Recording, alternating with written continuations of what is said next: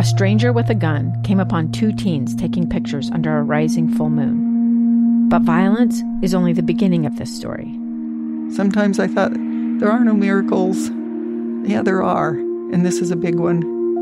I'm Amy Donaldson, and I've spent my career talking about how lives are undone by violence. The Letter is a podcast about how lives are remade. Follow The Letter at theletterpodcast.com or wherever you get your podcasts.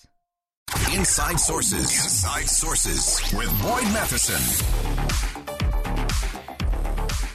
Very pleased to have joining us on the program today Gary Schmitt, a senior fellow at American Enterprise Institute. And uh, Gary, we appreciate you joining us today. Obviously, a, a lot of things happening and shifting as Speaker Nancy Pelosi has begun her tour, and it looks now that she will make a stop in Taiwan. Uh, and so let's start uh, just with a, a, real quick shot at that in terms of what you think that means, what message that sends, and how you think China might react. Well, I think it's important because the last thing we want the Chinese to think they can do is coerce us into whether or not uh, we have friendly ties with Taiwan. Taiwan matters not only because it's a democracy, but it's really quite important geostrategically as well. It's it's in a part of the world where the lanes out to the larger Pacific, or uh, it stands as a kind of a gateway to both uh, the allies near and broad. So it's important not to let the Chinese decide, you know, what who can go and, and when. What they would do, uh, that's an open question. They certainly have, have talked about taking very strong measures, including military measures, in response. To what degree they feel uh, obligated to not uh, back down is, is an open question.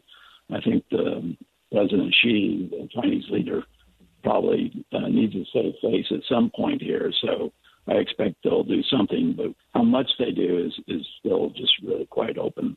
Yeah, I, that's going to be the interesting thing. And as you mentioned, there's got to be that uh, saving face off ramp of uh, of some some sort for President Xi. Uh, one of the things that you uh, wrote in your piece today, Gary, that, that really caught my attention, that I think is so important for us to think through in all of this, uh, you actually mentioned for some of those uh, countries that are kind of on the fence, like the Philippines, in terms of what kind of message this sends, in terms of is, is the U.S. really serious? Are they an ally that really can be trusted and counted on? Yeah, I mean, over the last, oh, I would say, 10 years in particular in the region, there's a growing recognition that China is willing to use its military much more aggressively in the, in the region. And also, the second thing is that its economic power has grown considerably. So that kind of sway has to be met by the United States if it, if we don't want the region to become dominated by the Chinese. And not only does it include some of the sort of powers sitting on the fence like Thailand and the Philippines, but also our major allies uh, Japan and Korea, South Korea, and, and Australia are looking at the changing balance of power there. And while the U.S. has talked a whole lot about trying to revive the American and allied position in the region, we still have a lot to do to do that. So this kind of incident really is quite critical in, in what the signal we're sending to allies and partners there. Uh, and how do you perceive things uh, on the ground in Taiwan as they look at hosting the Speaker of the House? Uh, what are some of the conversations that are happening within Taiwan in terms of what this might mean and uh, what it projects? Well, I think in Taiwan they're very careful not to try to uh, make it an issue there for the United States. So you've seen President Tsai not really sort of say she should come or she shouldn't. I mean, after all, at the end of the day, the Taiwanese are dependent upon, particularly the the, the administration's um, help in in, uh, in preserving the peace in the region. So um, they didn't want to get caught between the speaker and and the White House on this issue, so they've kept quiet. Uh, on the whole, though, if once the, the speaker shows up, uh, the Taiwanese will be quite pleased because they think it's uh, increasingly important that and it has been the case that more and more U.S. officials have gone to Taiwan to show support there. Yeah, and I, I think it's uh, it's interesting too. You you had mentioned uh, that America really has been kind of in this increasingly weak position as it relates to Taiwan, and uh, this is one of those equal opportunity uh, offender moments that that uh, Congress and, successive uh, administrations, both Democratic and Republican, uh, have talked big games in terms of Taiwan and have maybe deli- delivered quite a bit less. Uh, where are we really uh, in terms of our policy toward Taiwan, and, and what is the path forward? Yeah, well, it's been the case that over the last two administrations, and I would say Congress for even longer, um, that they've taken Taiwan's uh, security much more seriously, and and uh, and that's because Taiwan is um, not only in a, in a very important geopolitical uh, location, but also because it's just a thriving, uh, sound democracy. And so administrations have talked about, and Congress has pushed closer ties with Taiwan, but that hasn't been matched uh, by the sort of resources that are necessary to to help uh, secure Taiwan from a more aggressive Chinese behavior.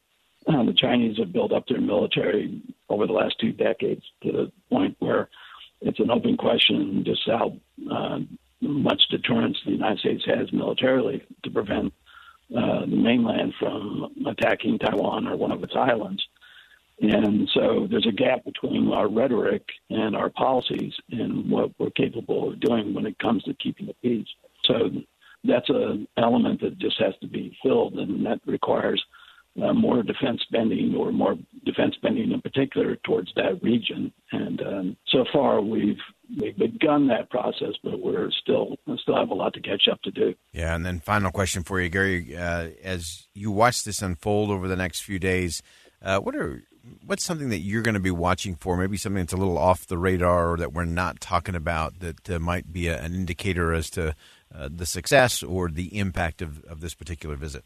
Well, I think the big thing is that what you'll see is if the Chinese do uh, take a, a, step that would uh, cause either a crisis and or might be a small military action against either Taiwan proper or one of its outlying islands. What I think you'll see is that the Congress, um, the Senate in particular, are already moving to pass legislation to secure Taiwan ties even more closely.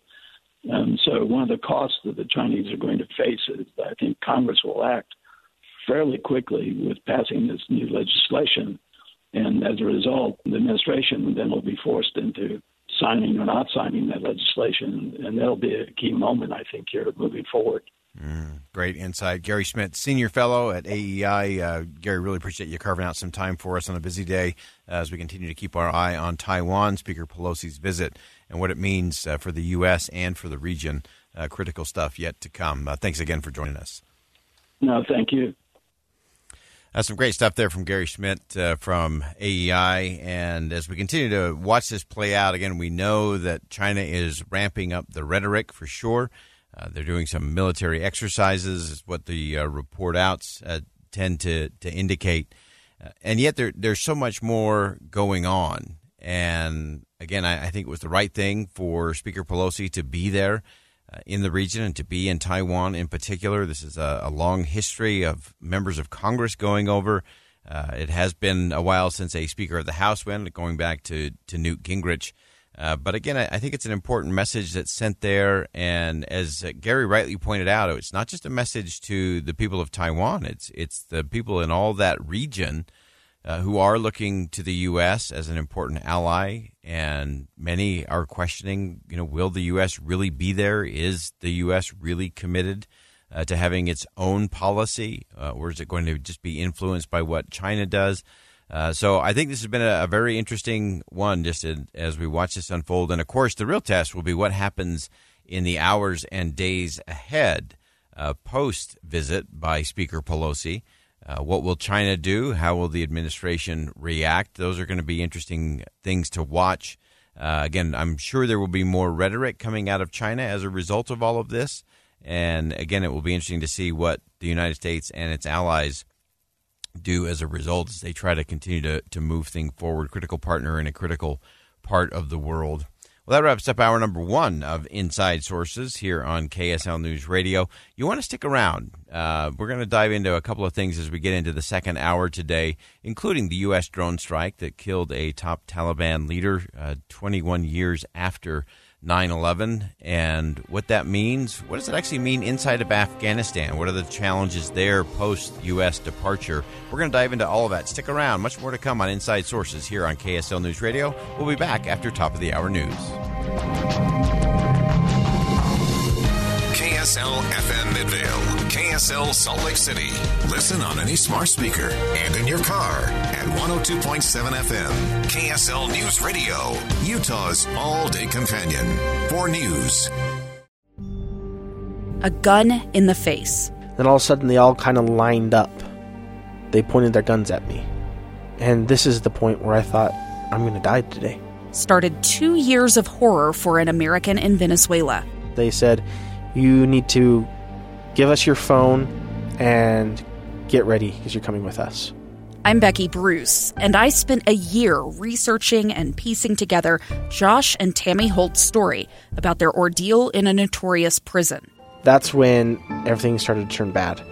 We had another pound on the door. Boom, boom, boom. And there was the police once again. You can binge all of the episodes of Hope in Darkness on KSLPodcasts.com or wherever you get your podcasts.